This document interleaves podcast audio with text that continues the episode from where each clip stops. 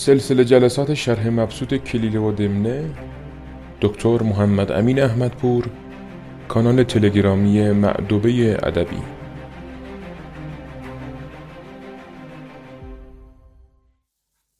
به نام خدا با سلام. در ادامه شرح کلیله و دمنه رسیدیم به داستان دیگری که در مکالمه دمنه و شنزبه طرح شد و در اون آن داستان هم داستان دیگری آمد. یعنی همون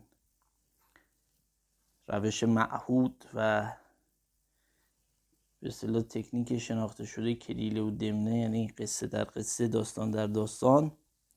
داستان طیطاوی و وکیل دریا رو عرض کردیم و مکالمه مرغ نر و ماده و داستانی که اونجا مرغ ماده برای مرغ نر تعریف می‌کنه و از اون می‌خواد که با وکیل دریا در نیفته داستان داستان خیلی معروفیه و شاید معروفترین داستان کلیلو دمنه باشه از این حیث که توی انیمیشن ها هم وارد شده. اگر دوستان دیده باشند حالا یا در دوران کودکی این داستان رو عموما براشون تعریف کردند و یا کارتونش رو انیمیشنش رو دیدند. و چون در حالا زمانی که بنده درس میخواندم کودک بودیم. در کتب درسی هم این قصه راه پیدا کرده بود. هم به صورت فارسی هم ظاهرا صورت عربی شده و ساده اون هم آورده بودند و از این جهت این داستان داستان معروفی است. آوردند که در آبگیری دو بت و یکی باخه ساکن بودند و میان ایشان به حکم مجاورت دوستی و مصادقت افتاده.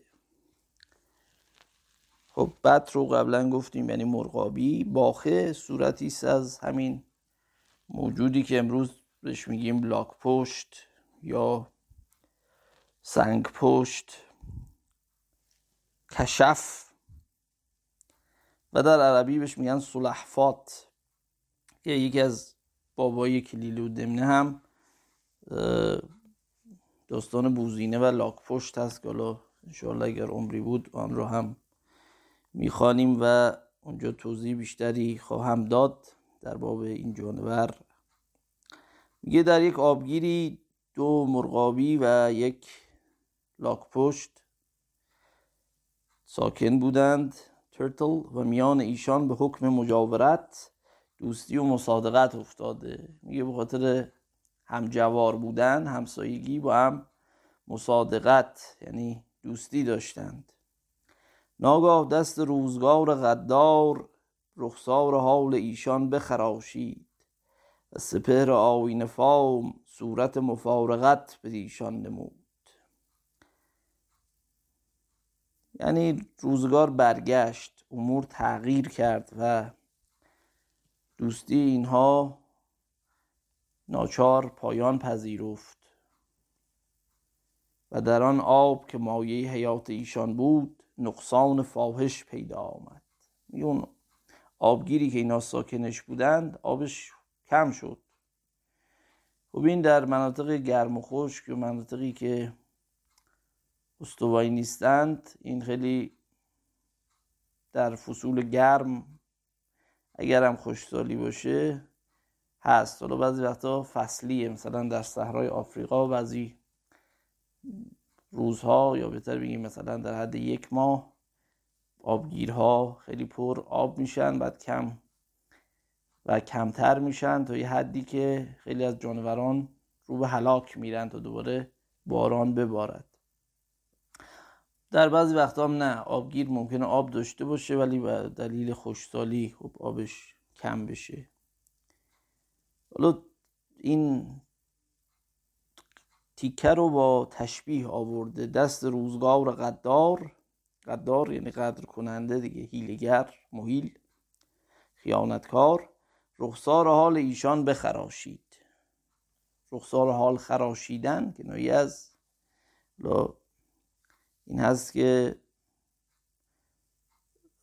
احوالشون رو منقلب کرد. چون رخ تراشی کردن و رخ خراشی کردن در وقتی است که مصیبتی رخ بده دیگه. در بعضی از مناطق هنوز در مناطق غرب کشور هست. ما بهش میگن وی کردن به اصطلاح.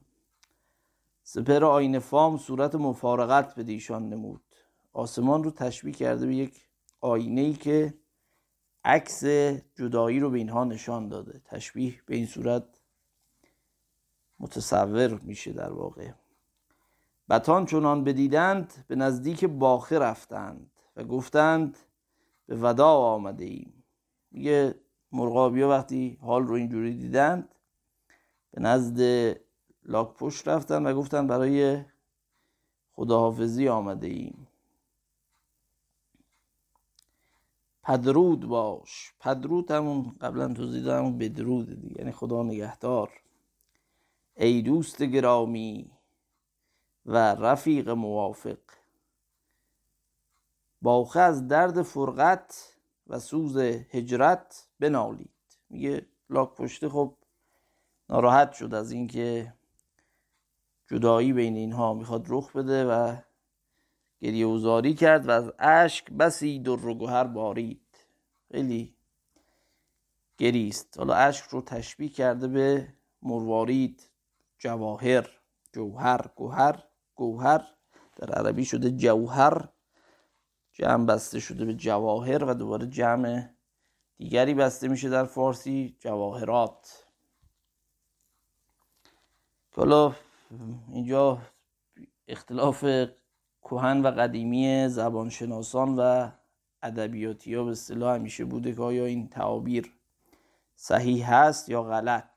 اون غلط ننویسیم مرحوم نجفی. به دنبال این هست که خب غلط هست. منتها برخی معتقدن که هر چیزی که در زبان جا بیفته دیگه غلط نیست. ولو در اصلش درست نباشه. البته خب ما نباید اجازه بدیم که هر کسی هر تعبیر غیر ادبی و سخیفی رو استفاده کنه. منتها زبان بر شکل کار خودش رو می‌کنه. خب الان شعری رو اینجا مثال میاره. لولا دموع و فیضهن لأحرقت. ارض الوداع حرارت الاکبادی یعنی اگر ترجمه کرده خود استاد مینوی اگر نبودی ها و فرو ریختن فراوان آنها بسوختی زمین ودا را گرمی جگرها.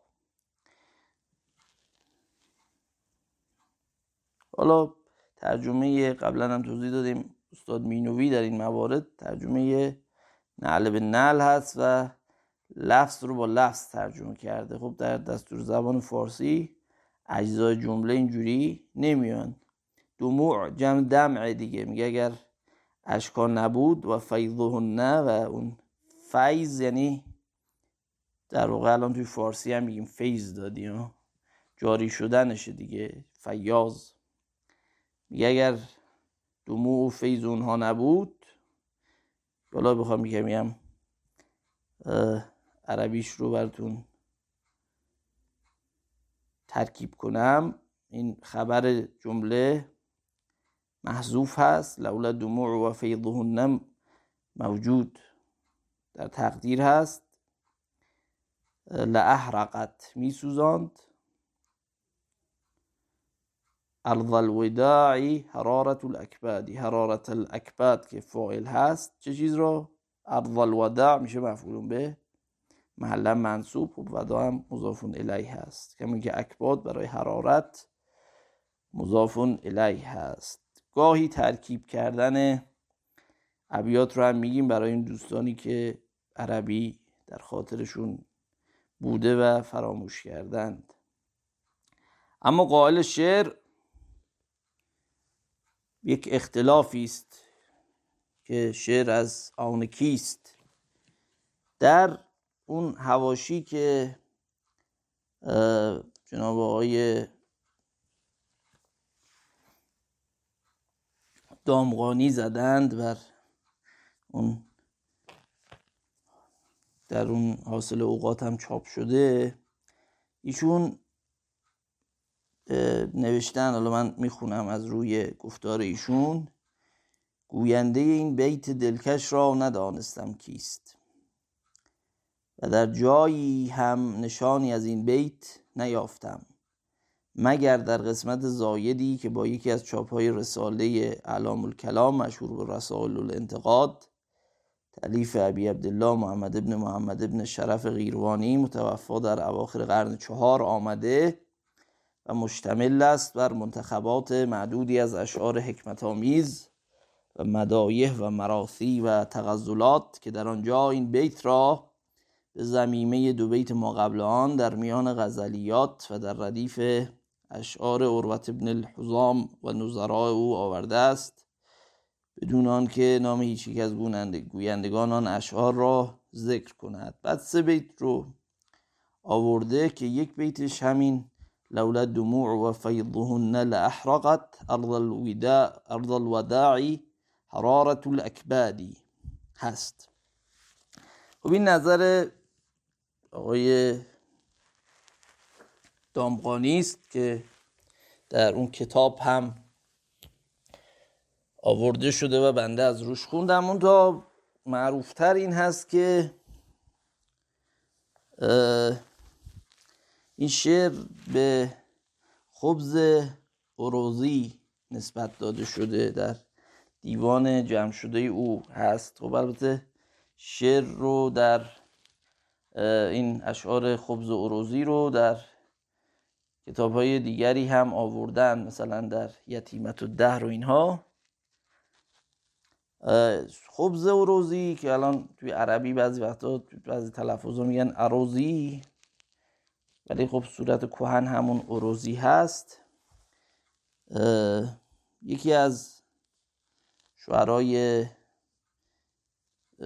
نسبتا معروف عرب هست که نان اروز میپخته و در واقع به این کار اشتغال داشته در بسره دکانی داشته و در اون دکان این کار رو انجام می‌داده و چون شعرم میخونده مردم دوست داشتن میومدن در مغازه او جمع می‌شدند و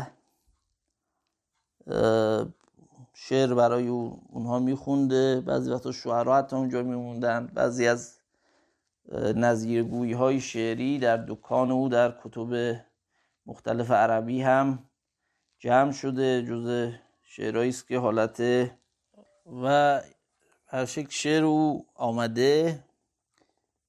و جز شعرهایی است که در این اینکه شغل پستی داشته شعر هم گفته.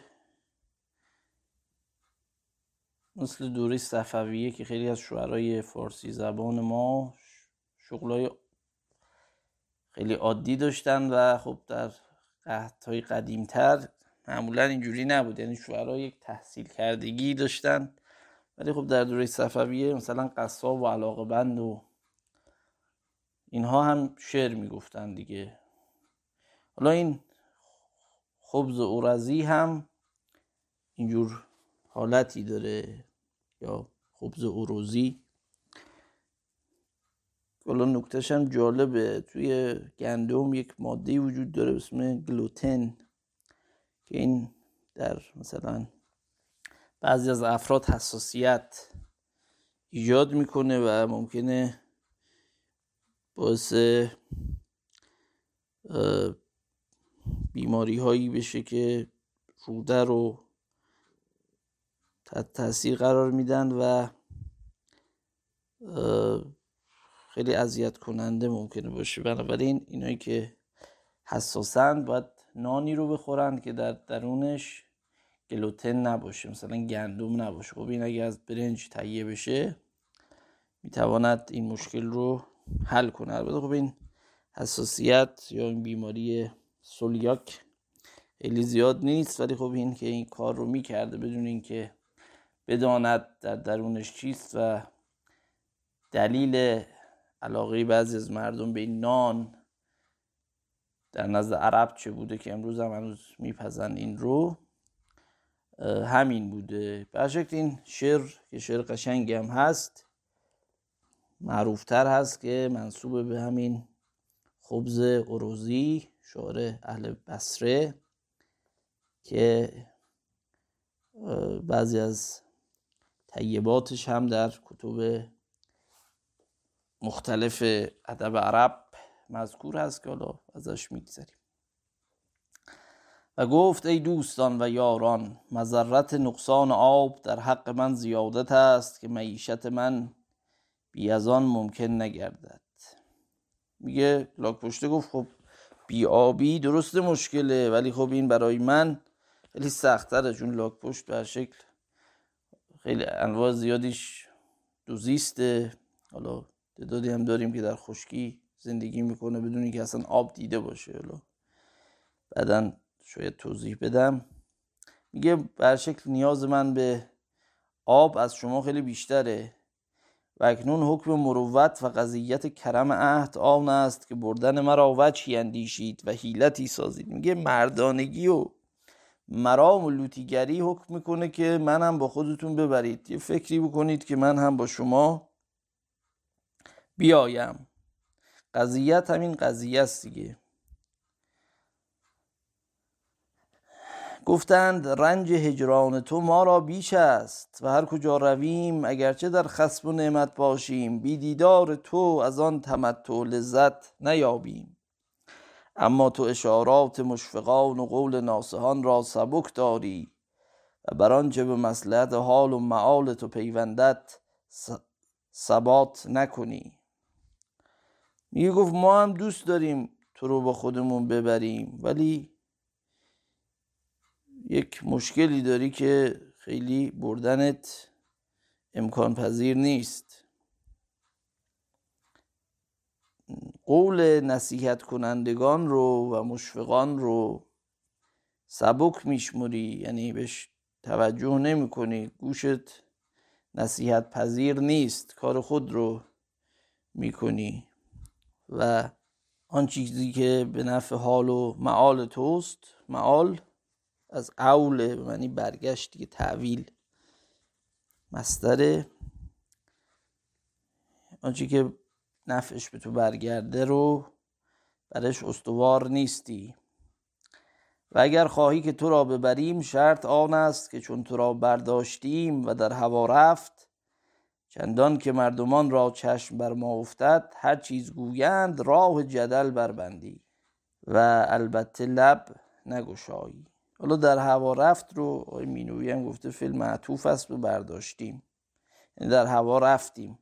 میگه گفت اگه شرطش اینه که اگه تو رو برداشتیم و به آسمان بردیم هر چیزی هم مردم بگن تو لب از لب باز نکنی جدل نکنی. خب جدل اصطلاح منطقی هم هست دیگه. حالا در عرف عوام معنای یکی به دو کردن جر و بحث کردن داره. ولی خب در منطق جزء روش های اسکات خسم در واقع محسوب میشه و اونجا گفتند که باید از در جدل ما بیایم از بدیهیات استفاده کنیم از اون صناعات خمس محسوب میشه. را جدل بربندی یعنی جر و بس نکنی. گفت فرمان بردارم و آنچه بر شما از روی مروت واجب بود به جای آوردید. من هم میپذیرم که دم ترقم یا با دو تا فتح آقای مینوی ضبط کرده یعنی منظورشون بوده خونید دم ترقم. و دل در سنگ شکنم. خب این یک اصطلاحی است که یه مقداری باید توضیح داده بشه. آقای مینوی گفته معنی البته این است که دم در کشم دم ببندم دم فرو بندم دم نگه دارم دم نزنم لب نگشایم. دهان باز نکنم و امثال اینها. گفته در نسخه اساس و بعضی از نسخه دیگه هم همین بوده. و گفته که ترقیدن در همین کتب قدما هر جا آمده به معنی ترکیدن به کار رفته و تا تراق و تراک و تراک نیز آمده است. منظور همون توم تراق هست که بعضی گفتن توم تراق بوده در اصل. اگر معنی ترکاندن به کار رفته باشد احتمال ضعیفی هست که دم نترقم درست باشد که توسعا به معنای لباز نکنم باشد. گفته ترقیدن به معنی بستن هم. در جایی نیافتم. بعد در نهایت گفتند که مراد این باشد که با دست محکم بر دو لب بزنند به نشان سکوت. و یا اینکه دم در ترقم به معنای اینکه دم را به درون به ترکانم درست باشد. خب این توضیحی است که جناب استاد مینوی در این باره دادند. جناب آقای فرزان که هواشی بر کلیله و دمنه نوشتند اینجا یک حاشیه‌ای بر این گفتار استاد مینوی زدن و گفتن اصلا این واژه واژه مجعول و مصحف و غیر فارسی است قطعا غلط هم هست چون در هیچ متن فارسی وجود نداره. بنابراین نباید این رو در در متن می آورد. همون دم در شکنم رو مثلا باید می آورد. خب این نظر آقای فرزان هست. عرض می کنم که این واژه فارسی می تواند باشد. البته و با ترکیدن یک ریشه داره. منتها در زبان سقدی قدیم که حالا تو جدیدم یک گونه از اون به کار میره که بهش میگیم یقنابی در تاجیکستان فعلی که یکی از زبانهای ایرانی شرقی از نظر زبانشناسی محسوب میشه. این واژه رو استعمال می‌کنن تو این یقناب که این منطقه است که در واقع خیلی قدیمی هم هستن در نزدیک دوشنبه و حالا در اتحاد جماهیر شوروی برژنف و اینها اینا رو مجبور کردن مهاجرت کنن. حالا بعدا اینا دوباره برگشتن و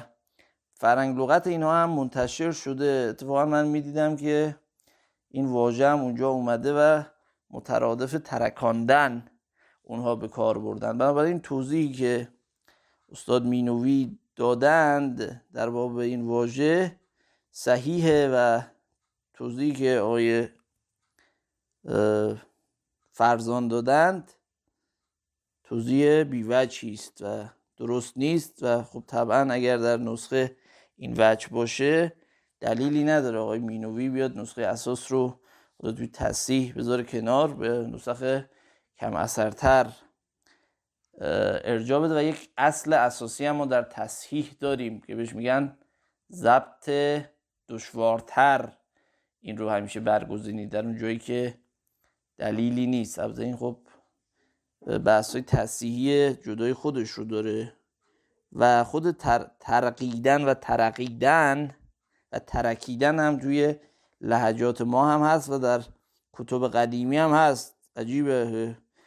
آقای فرزان گفتن که این نیست. حالا ممکنه خود اصطلاح دم ترقیدن یا ترقیدن خیلی صورتی نداشته باشه. ولی خود ترقیدن در کتب قدما اومده از تاریخ بلعمی تا حتی بیحقی در اینها اومده و بنابراین واژه بیگانه یا مصحفی به هیچ وجه نیست. بنده اون معنی که آقای مینوی در اواخر کار کردن رو میپسندم. بنابراین دم ترقیدن به معنای دم رو ترکاندن یعنی حرف رو در دل نگه داشتن و خوردن و بر زبان نیاوردن معنی می‌کنم و همین وجه رو درست می‌دانم. دل در سنگ شکستن خب کنایه است از خاموشی و دوری کردن که نیازی به توضیح خاصی ندارد. بتان چوبی بیاوردند و باخی میان آن به دندان بگرفت محکم و بتان هر دو جانب چوب را به دهان برداشتند و او را می بردند میگه چوب آوردند. خب لاک پشت این چوب رو بسیار محکم در دهان گرفت و مرغابی ها هم هر دو جانب چوب رو گرفتن. این لاک پشت وسط چوبه رو گرفت. این رو بلند کردند مثل مثلا این هواپیمای آمریکایی آسپری. و او را می بردن چون به اوج هوا رسیدن مردمان را از ایشان شگفت آمد و از چپ و راست بانگ بخواست که بتان باخه می‌برند. میگه همه شروع کردن سرصدا که آقا نگاه کنید مرغابی ها لاک پشت می‌برند. باخه ساعتی خیشتن نگاه داشت. میگه یه ساعت خلاصه دندون رو جگر گذاشت و چیزی نگفت. آخر بیتاقت گشت و گفت تا کور شوید. یه دیگه صبرش لبریز شد. گفت تا کور شید. اینم خب اصطلاحی که امروز میگیم چش درات تا کور شود. هر که نتواند دید. دهان گشادن بود و از بالا درگشتن یه این واو واو تصویه است. یعنی دهان گشادن همانا مساوی بود با چی؟ با سقوط. بتان آواز دادند که بر دوستان نصیحت باشد. نیکخواهان دهند پند ولیک نیکبختان بوند پند پذیر. میگه نیکخواهان پند دهند نیکخواهان دهند پند ولیک نیکبختان بوند پند پذیر. میگه آدم نیکخواه خیرخواه پندشو میده ولی آدمی که نیکبخت باشد پند رو میپذیرد. خب شاعرش هم معلوم نیست در امثال حکم هم اومده این شعر. خب این سقوط آزاد لاک پشت البته چیز عجیب غریبی نیست. به نظر من این صحنه رو در طبیعت به نوعی نویسنده ها دیدند و از اون این داستان رو در آوردند. بعضی از حیواناتی که لاک پشت رو شکار می‌کنند مثل بعضی از انواع کرکس ها یا عقاب عقاب طلایی به خصوص golden eagle مهارت خیلی خاصی داره در بعضی از نقاط مثل یونان در کشتن لاکپشت. خب لاکپشت میره توی این زرهش قرار می‌گیره و خب شکستن اون برای عقاب میسر نیست. میاد چیکار می‌کنه؟ این لاکپشت رو بلند می‌کنه ارتفاع مناسب می‌گیره روی سطحی که سنگ های خیلی محکمی داره تخت سنگ داره. این رو پرتاب می‌کنه. از اون بالا این لاک پشت که اصابت می‌کنه به این سنگ ها خودش هم به اون در عقب لاک پشت پایین میاد. لاکش خورد میشه و پرنده به گوشت لاک پشت دسترسی پیدا می‌کنه. در یونان در بعضی مناطقش کل غذای عقاب های طلایی رو در بعضی فصول همین طریق کشتن لاک پشت نشان میده. در نقاط دیگر جهان هم این هست. به نظر میسه این قصه رو یعنی کلیتش رو از دیدن چون این صحنه در طبیعت اینها باید دیده باشند مثلا در هند کرکسی چنین کاری رو کرده یا عقابی که این رو یاد گرفت. چون می‌دونید عقاب های طلایی هم خیلی مهاجر هستند. باخی گفت این همه سوداست چون طبع عجل صفرا تیز کرد و دیوانوار روی به کسی آورد از زنجیر گسستن فایده حاصل نیاید و هیچ عاقل دل در دفع آن نبندد. خب اینا رو توضیح دادم سودا چیه صفرا چیه؟ به همون جلسات اول شهر اگر رجوع کنید مفصل توضیح دادم. سودا به معنی اینجا در معنای کنایی جنون هست و صفرا معنی خشم گرفتن دیگه. طبع عجل وقتی خشمگین بشه و دیوانوار به کسی رو بیاورد از زنجیر گسستن فایده حاصل نیاید. یعنی هیچ حاصلی نداره که شما زنجیر پاره کنی. یعنی کارای اینجا زنجیر گسستن یک معنای ظاهری داره. که ما توی عرف ادبی به کار می‌بریم البته. مثلا میگیم زنجیر پاره کردی به معنای دیوانه شدی. چون قدیم روان پزشکی و روانشناسی خوب نبود این بنده های خدایی که دیوانه می‌شدن اینا رو میامدن چیکار می‌کردند؟ به زنجیر میکشیدند دیوانه زنجیری. کتکشون می‌زدن. یا اگر مثلا اسکیزوفرنی داشت که یا مثلا سایکوپاتی بود که به دیگران آسیب میرسوند این رو زنجیر می‌کردن حتی در تو همین اواخر در اوایل قرن بیستم هم در حتی ایالات متحده توی اون دیوان خانه ها این بود. یعنی این رسم بود که اینها رو به زنجیر میکشیدند. حالا بعدا دیگه داروهای آمد این کارخانه موزم فایزر داروهایی ساخت که اینا می‌خورند و آروم میشن و دیگه اون نیاز نیست. بعضا این دیوانا رو وادار به رقص می‌کردند حتی کتکشون می‌زدند.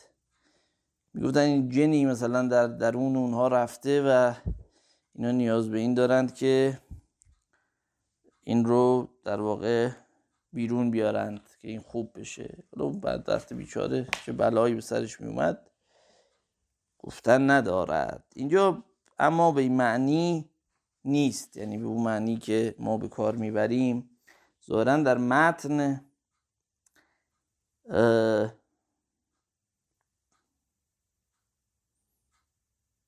به این معنیه که تلاش بیهوده کردن یعنی کار دشوار کردن زنجیر گسستن از بند رستن. خود تلاش بکنید برای اینکه خودتون نجات بدین. یه معنایی که همین که کار سخت و دشوار انجام بدیم. میگه این فایده ای نداره و هیچ عاقل دل در دفع آن نبندد. ان المنایا لا تطیش سهامها لا تطیش سهامها خب اینجا باز شعری آورده. خب یکی از معلقات سبع دیگه. اول این رو معنا کنیم. معنایی که خود استاد مینوی کردن ان المنایا درستی که مرگ ها را تیرها از هدف منحرف نگردد و هرگز به خطا نرود. منایا جمع معنیه است دیگه یعنی مرگ. خب لبید ابن ربیعه شاعر خیلی مهمی است. یه توضیح خیلی مختصری در باب او بدم. اولا از شعرهای مخزرم هست. می‌دونید مخزرم یعنی کسی که هم شعر جاهلی رو درک کرده عصر جاهلی رو درک کرده در اون عصر شعر گفته هم اسلام رو دیده در دو عصر زندگی کرده و لبید چون عمر طولانی کرده. حالا عمرش رو از 110 تا 150 سال هم نوشتند. دو عصر رو درک کرده و اون حماد راوی هم این رو جز معلقات سبع آورده و این قصیدهش قصیده بسیار بسیار زیبایی هم هست. واقعا من وقتی این قصیده رو می‌خونم گاهی بهش فکر می‌کردم قبلا. خیلی از تشبیهات اون تحت تاثیر قرار می‌گرفتم و خیلی لذت میبردم. اما مطلع قصیده تا همین بیتش رو هم یک توضیحی بدهم. قصیده این است عفت الدیار محلها فمقامها بمینا تعبد غولها فرجامها شعر در باب وصفی است که شاعر از منزل معشوق می‌کنه و میگه که اون خانه های اون معشوق که اونجا یک محلی محل به عربی یعنی جایی که کم درش اقامت, اقامت کنی در مقابل مقام یه معنی جایی است که طولانی درش باشی. فرق محل و مقام این هست که محل یعنی جای اقامت موقت مقام یعنی جای اقامت طولانی و دائم. میگه عفت دیار فمحلها فمقامها کلا از بین رفته. اون جایی که چه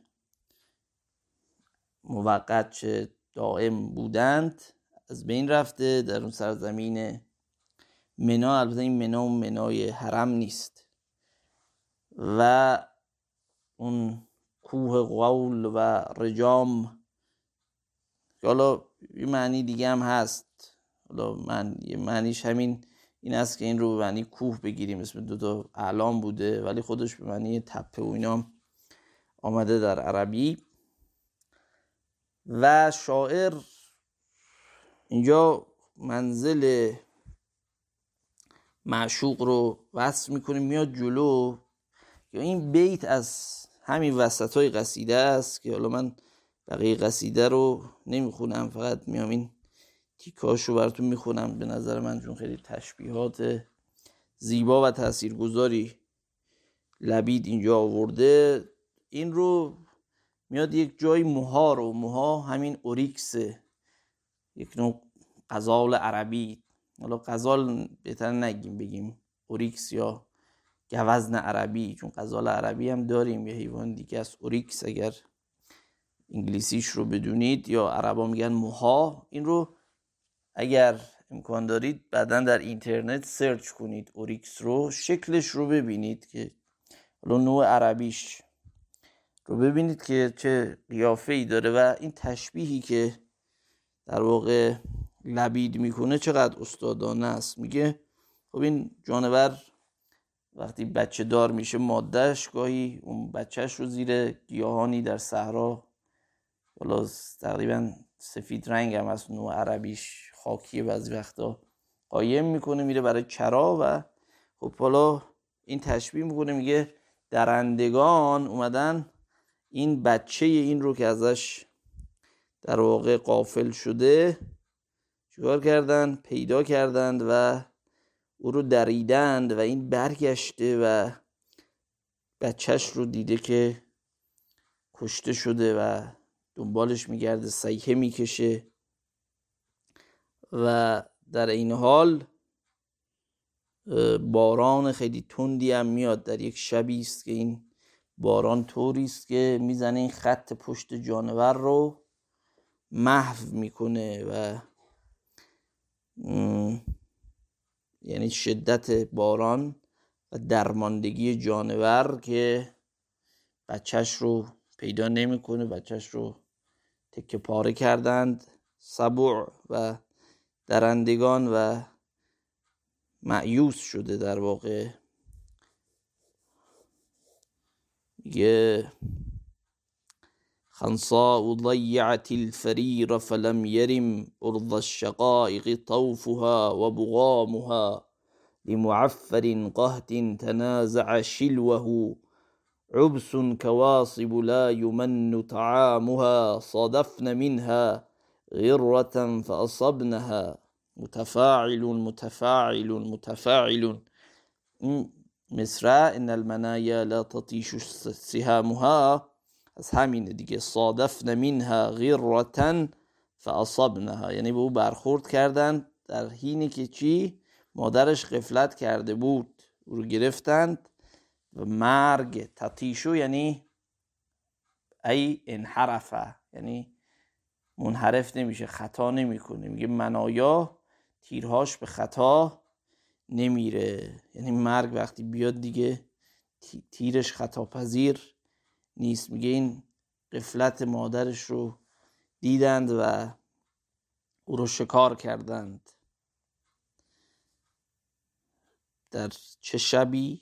در یک شبی که یعلو طریقة متنها متواتر فی لیلة کفر النجوم غمامها. میگه در یک شبی که ابرها ستاره رو پوشوندن و باران طوری است که این خط پشت جانور رو پوشانده شدتش.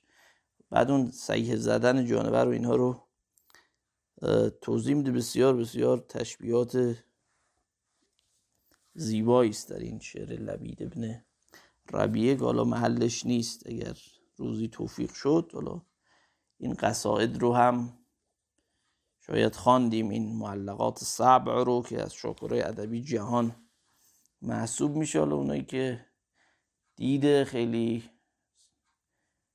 گاهی ناسیونالیستی بدی دارن. چون وطن پرستی چیز بدی نیست. اتفاقا چیز خیلی خوبیه. ولی ملیگرایی در اون معنا که خود رو برتر بدانی و دیگران رو بکوبی.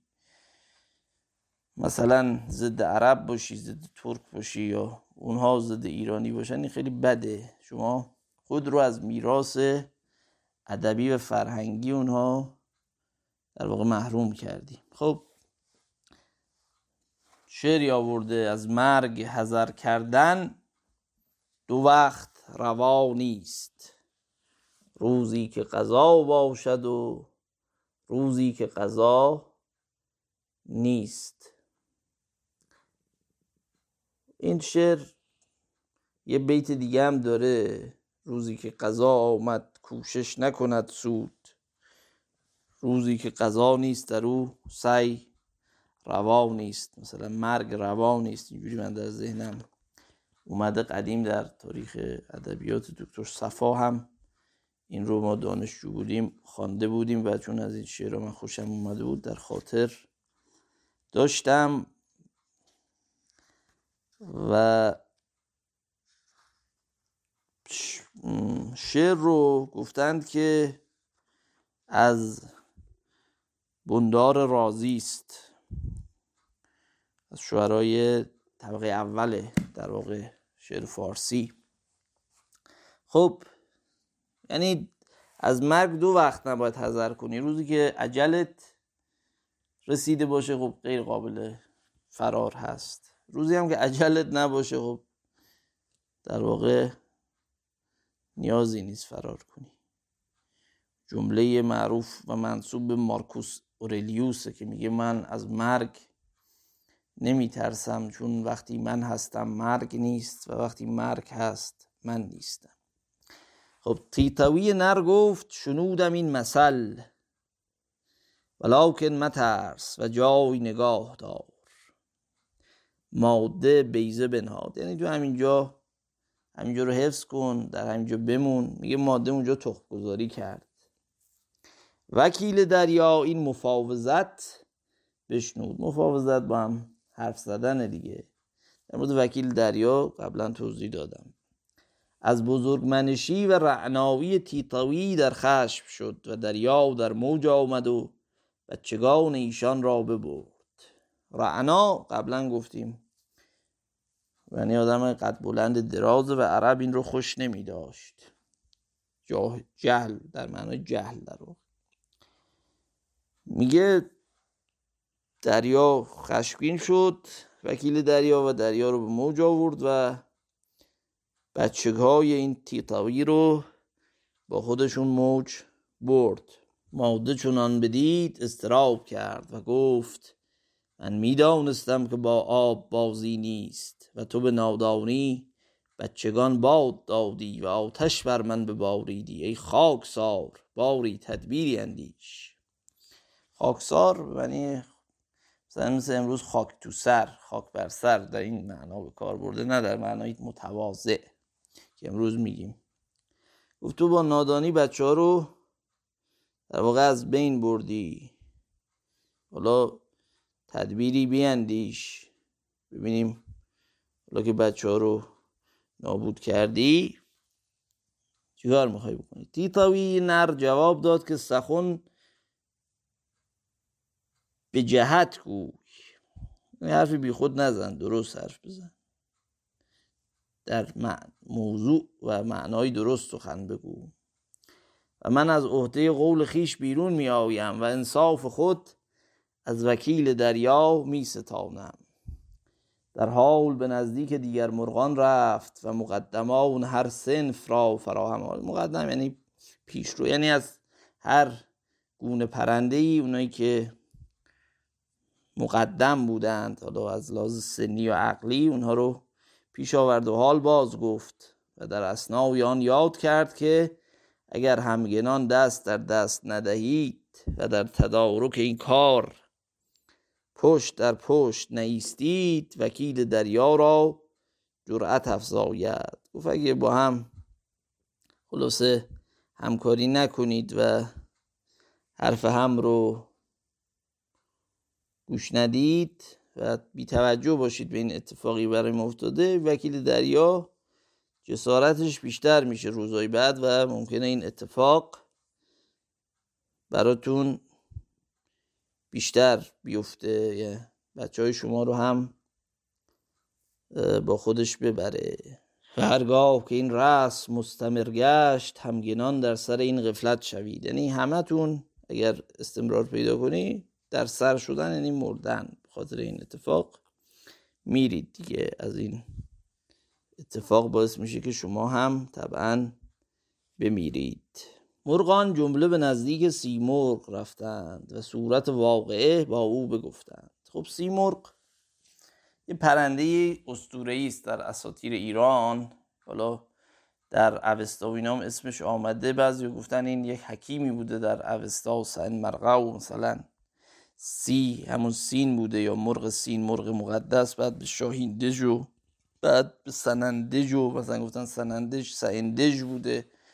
یعنی محل نشستن شاهین یا مرغ مقدس و بعد با سین و هفت سین و اینا پیوندن. حالا مفصل دیگه نمی‌خواد در این باب زیاد توضیح بدم. بر شکل در مرغی است که بر شاخی اگر بنشیند مثلا اون رو بارور می‌کند. در شاهنامه هم قصهش اومده با پدر رستم یعنی زال سام که فرزندی موسفید رو می‌بینه و در یه داستان خیلی دلکش و زیبایی او رو بد میشموره. چون این مثلا زالی داشته آلبینو بوده این رو در پای کوه البرز میافکند. سیمرغ این رو بلند می‌کنه برای شکار بچه هاش می‌بره. بعد بچه هاش از این خوششون میاد به اینا بازی می‌کنه. بعد سیمرغ در معنای یک حکیم این رو بزرگ می‌کنه. بعد زال خوابی می‌بینه و حالا در شاهنامه هست میاد دوباره پای کوه البرز اینم بچهش رو پیدا می‌کنه و زال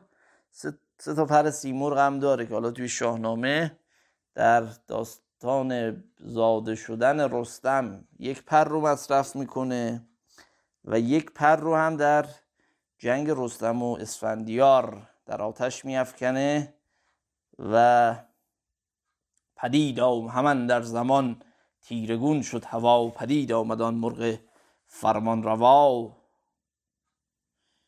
و میاد و زخمای رستم رو درمان می‌کنه و به او روش کشتن اسفندیار رو یاد میده که حالا در خود هفخان اسفندیار که ظاهرا بر اساس هفخان رستم ساخته شده جفت سیمور رو اسفندیار کشته و ظاهرا انتقام کشی هم در کار هست. سرنوشت پرستوم البته در شاهنامه بهش اشاره نشده. حالا دیگه نمی‌خوام خیلی در مورد سیمرغ بیش از این توضیح بدم. بعدها در کتب عرفانی ما سیمرغ نمادی از حکیم فرزانه شده و اینکه در اتار یک کتابی هستن به این اسم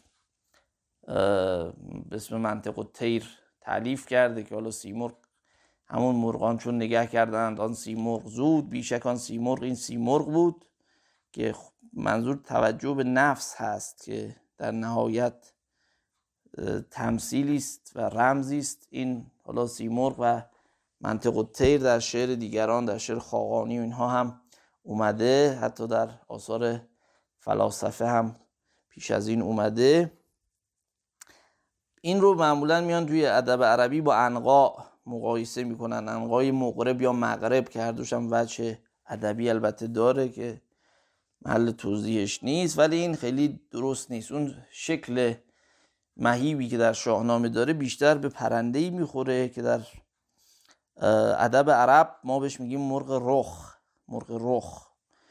انقا البته اونم در مثلا کتب نوشتند که این پرنده مثلا کرگدن می‌خورد فیل می‌خورد ولی اون وصفی که از این کردن در کتب ادبی خیلی شبیه به وصف مرغ رخ هست که مثلا ابن بطوته و اینها از اون کرده و گفته در مثلا اقیانوس هند دیده که یه پرنده مهیبی قطعات بزرگی از سنگ رو بر سر دریا نوردانی که جوجه او رو خورده بودند می‌زد مثلا در چین و هند. و اون رو یک مرغ زنده حتی تصور کرده. حالا توی من مستندها می‌دیدم. مثلا می‌دیدم در ماداگاسکار یک تخپایی پیدا کردن خیلی بزرگ بوده و البته دانشمندان معتقدن که این پرنده قابلیت پرواز نداشته حالا بعدا اگه فرصتی شد بنده در باب این مرغ رخ و مشابهتش با سیمرغ و اون پرنده در جانور شناسی اگر عمری ماند یک یادداشتی هم خواهم نوشت. بر شکل این سیمرغ در این قصه کلیله و دمنه تا حدی شبیه به اون موجودی است که در عربی ما بهش میگیم رخ و البته بعدها این رو با انقا در شعر فارسی قاطی کردن و انقا هم شده نماد مثلا نمادی از سیمرغ در معنای عرفانی خودش انقا و شکار کس نشود دام باز چین کانجا همیشه دام. باد به دست است دام را.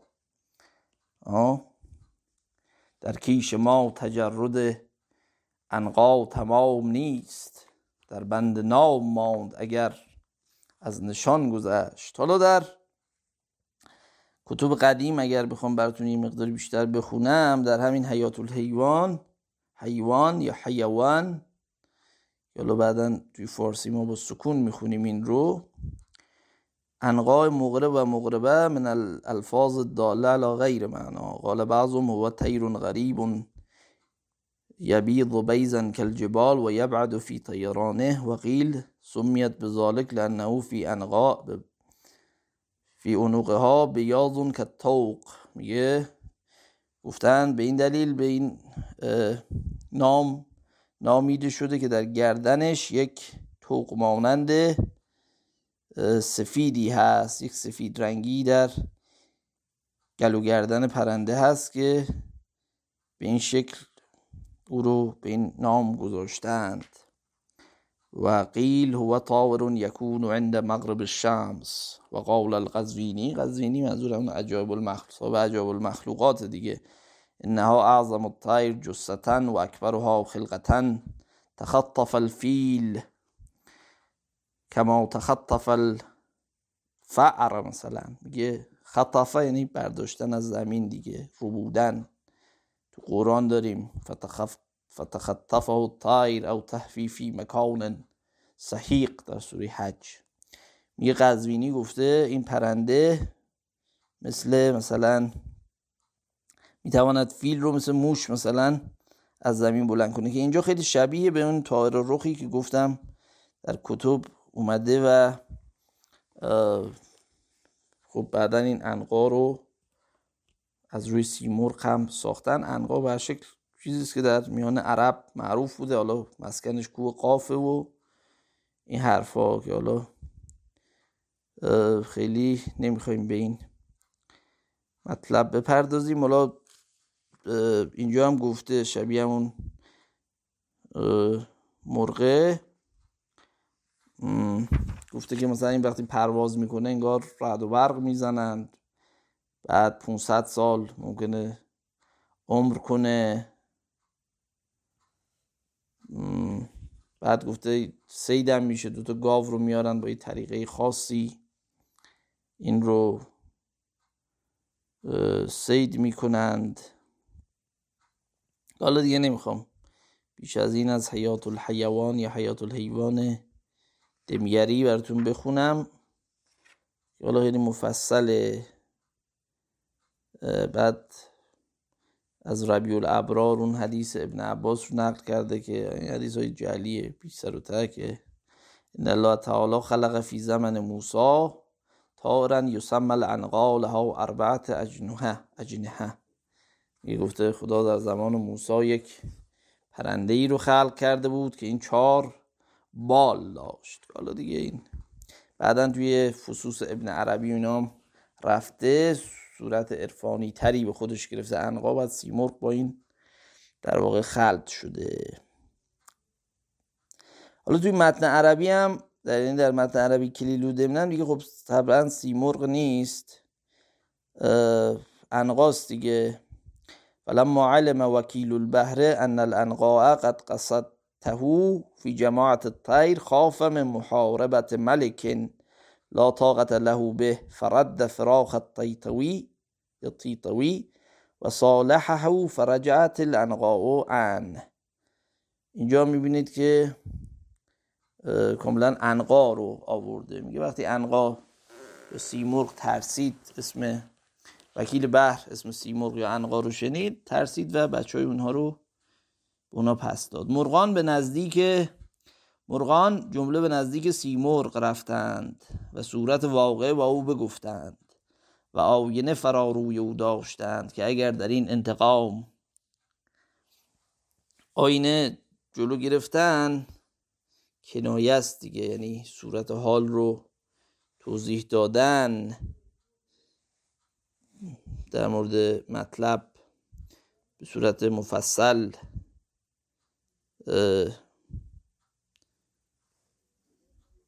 شهر دادن. در این حال جد ننماید یعنی تلاش نکند.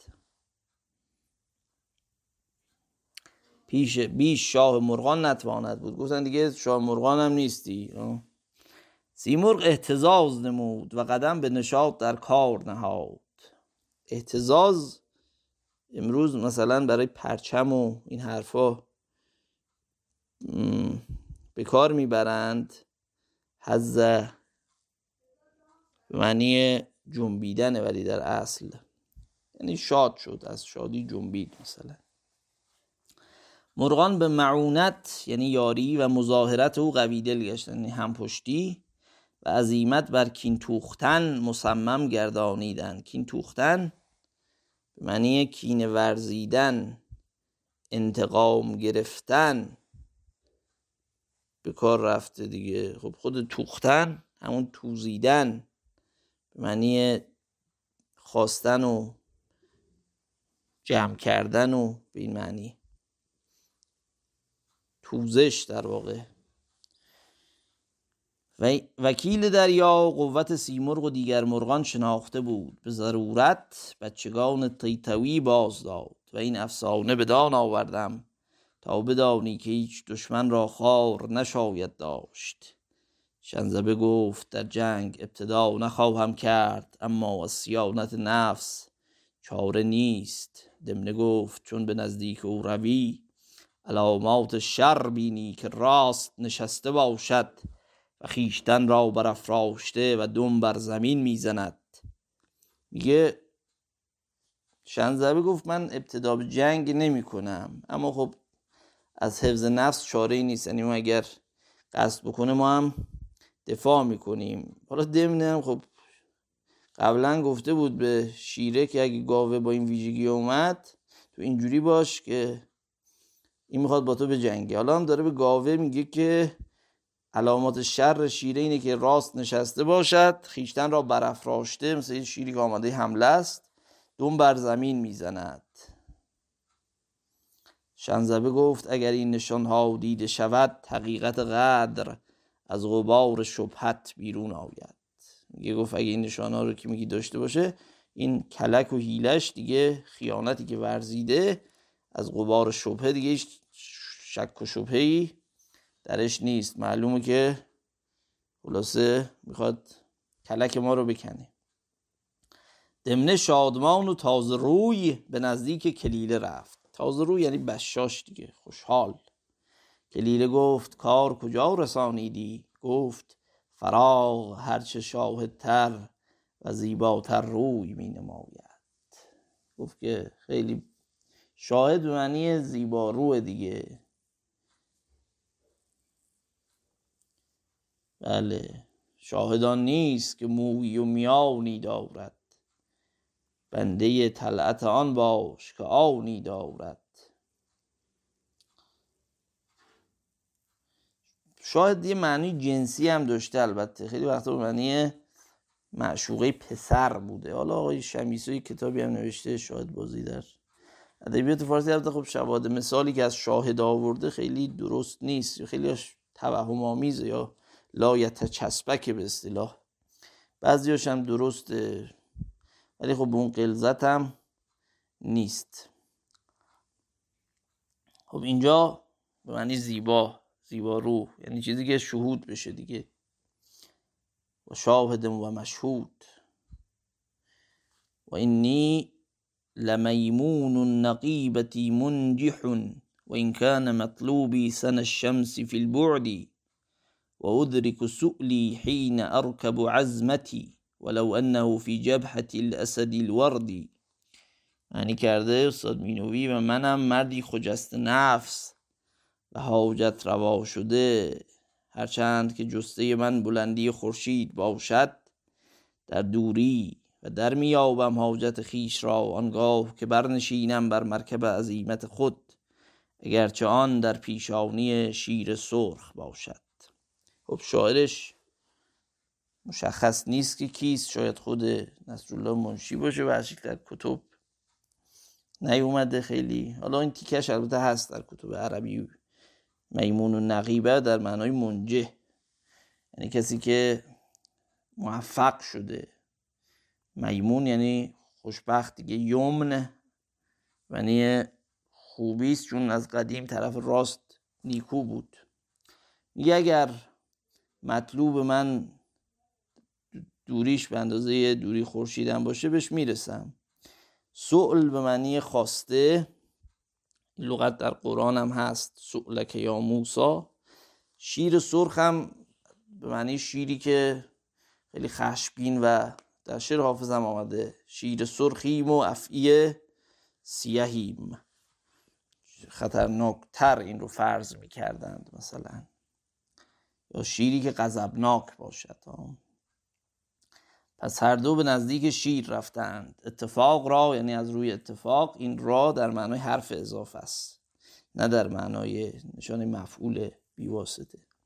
اتفاق را گاو با ایشان برابر برسید.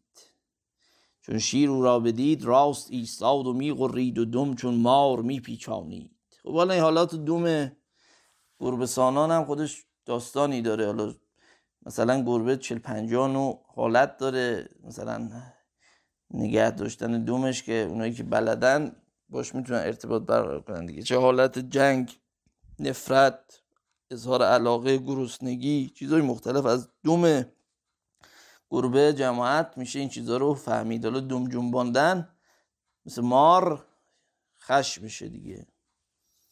شنزبه دانست که قصد او دارد و با خود گفت خدمتگار سلطان در خوف و حیرت همچون همخانه مار و همخوابه شعر است که اگرچه مار خفته و شعر نهفته باشد آخرین سر برآورد و آن دهان بگشاید. میگه گفت خدمتکار کار خدمتکار سلطان مثل همخانه ماره خب مار بعضی از انواعش در سوراخهایی زندگی می‌کنن. بعضیا لانه های دائم دارن تعداد اندکی و بعضی هم نه. موقتا بعضی وقتا تو سوراخ جانورهای مختلف میرن مثلا اشغال می‌کنن مثلا. گاهی برای استراحت گاهی هم برای شکار این هست. خب همخانه مار ممکنه ماره بهش بزنه دیگه. همخوابه شیر. شیر بیدارشه تو رو خواهد درید دیگه. اگرچه مار خفته و شیر نهفته باشد آخر این سر برآورد و آن دهان بگشاید. این میاندیشید و جنگ را می ساخت میگه به این فکر می‌کرد و آماده جنگ شد. چون شیر تشمر او مشاهدت کرد. تشمر یعنی دامن رو بزنی به کمر. یعنی آماده باشی دیگه. چون قدیم لباسا خیلی دک و دراز بود به اصطلاح. این اگه از جایی که خارستانی بود مثلا رد می شدن یا گلولایی بود که حالا قدیم عبورام اینجوری بود دیگه. این دامن رو می‌زدن بالا که کثیف نشه یا به خار گیر نکنه پاره نشه یا کثیف نشه. به این به کنایه می‌گفتن آماده کار شدن تشمر به معنی آماده شدن از این معنا. خب چون شیر تشمر رو مشاهدت کرد برون جست و هر دو جنگ آغاز نهادند و خون از جانبین روان گشت. کلیلان بدید و روی به دمنا آورد و گفت باران دو سال فرو ننشاند. باران دو سال فرو ننشاند. این گرد بلا را که تو انگیخته ای شعر زیبایی است. یعنی این مشکلی که تو درست کردی باران دو ساله یعنی دیویست سالگه باران بباره. اینجا در معنای مبالغه است دیگه. باران خیلی زیادی هم اگر ببارد چی میشه؟ گرد بلایی که تو درست کردی نمی نشیند. خب گرد و خاک با آب می نشینه دیگه. میگه این شری که تو درست کردی به این آسانی ها قابل از بین رفتن نیست. این شعر رو در دیوان امادی هم آوردند. صد رنگ به صد حیله برا میخته ای آنگاه.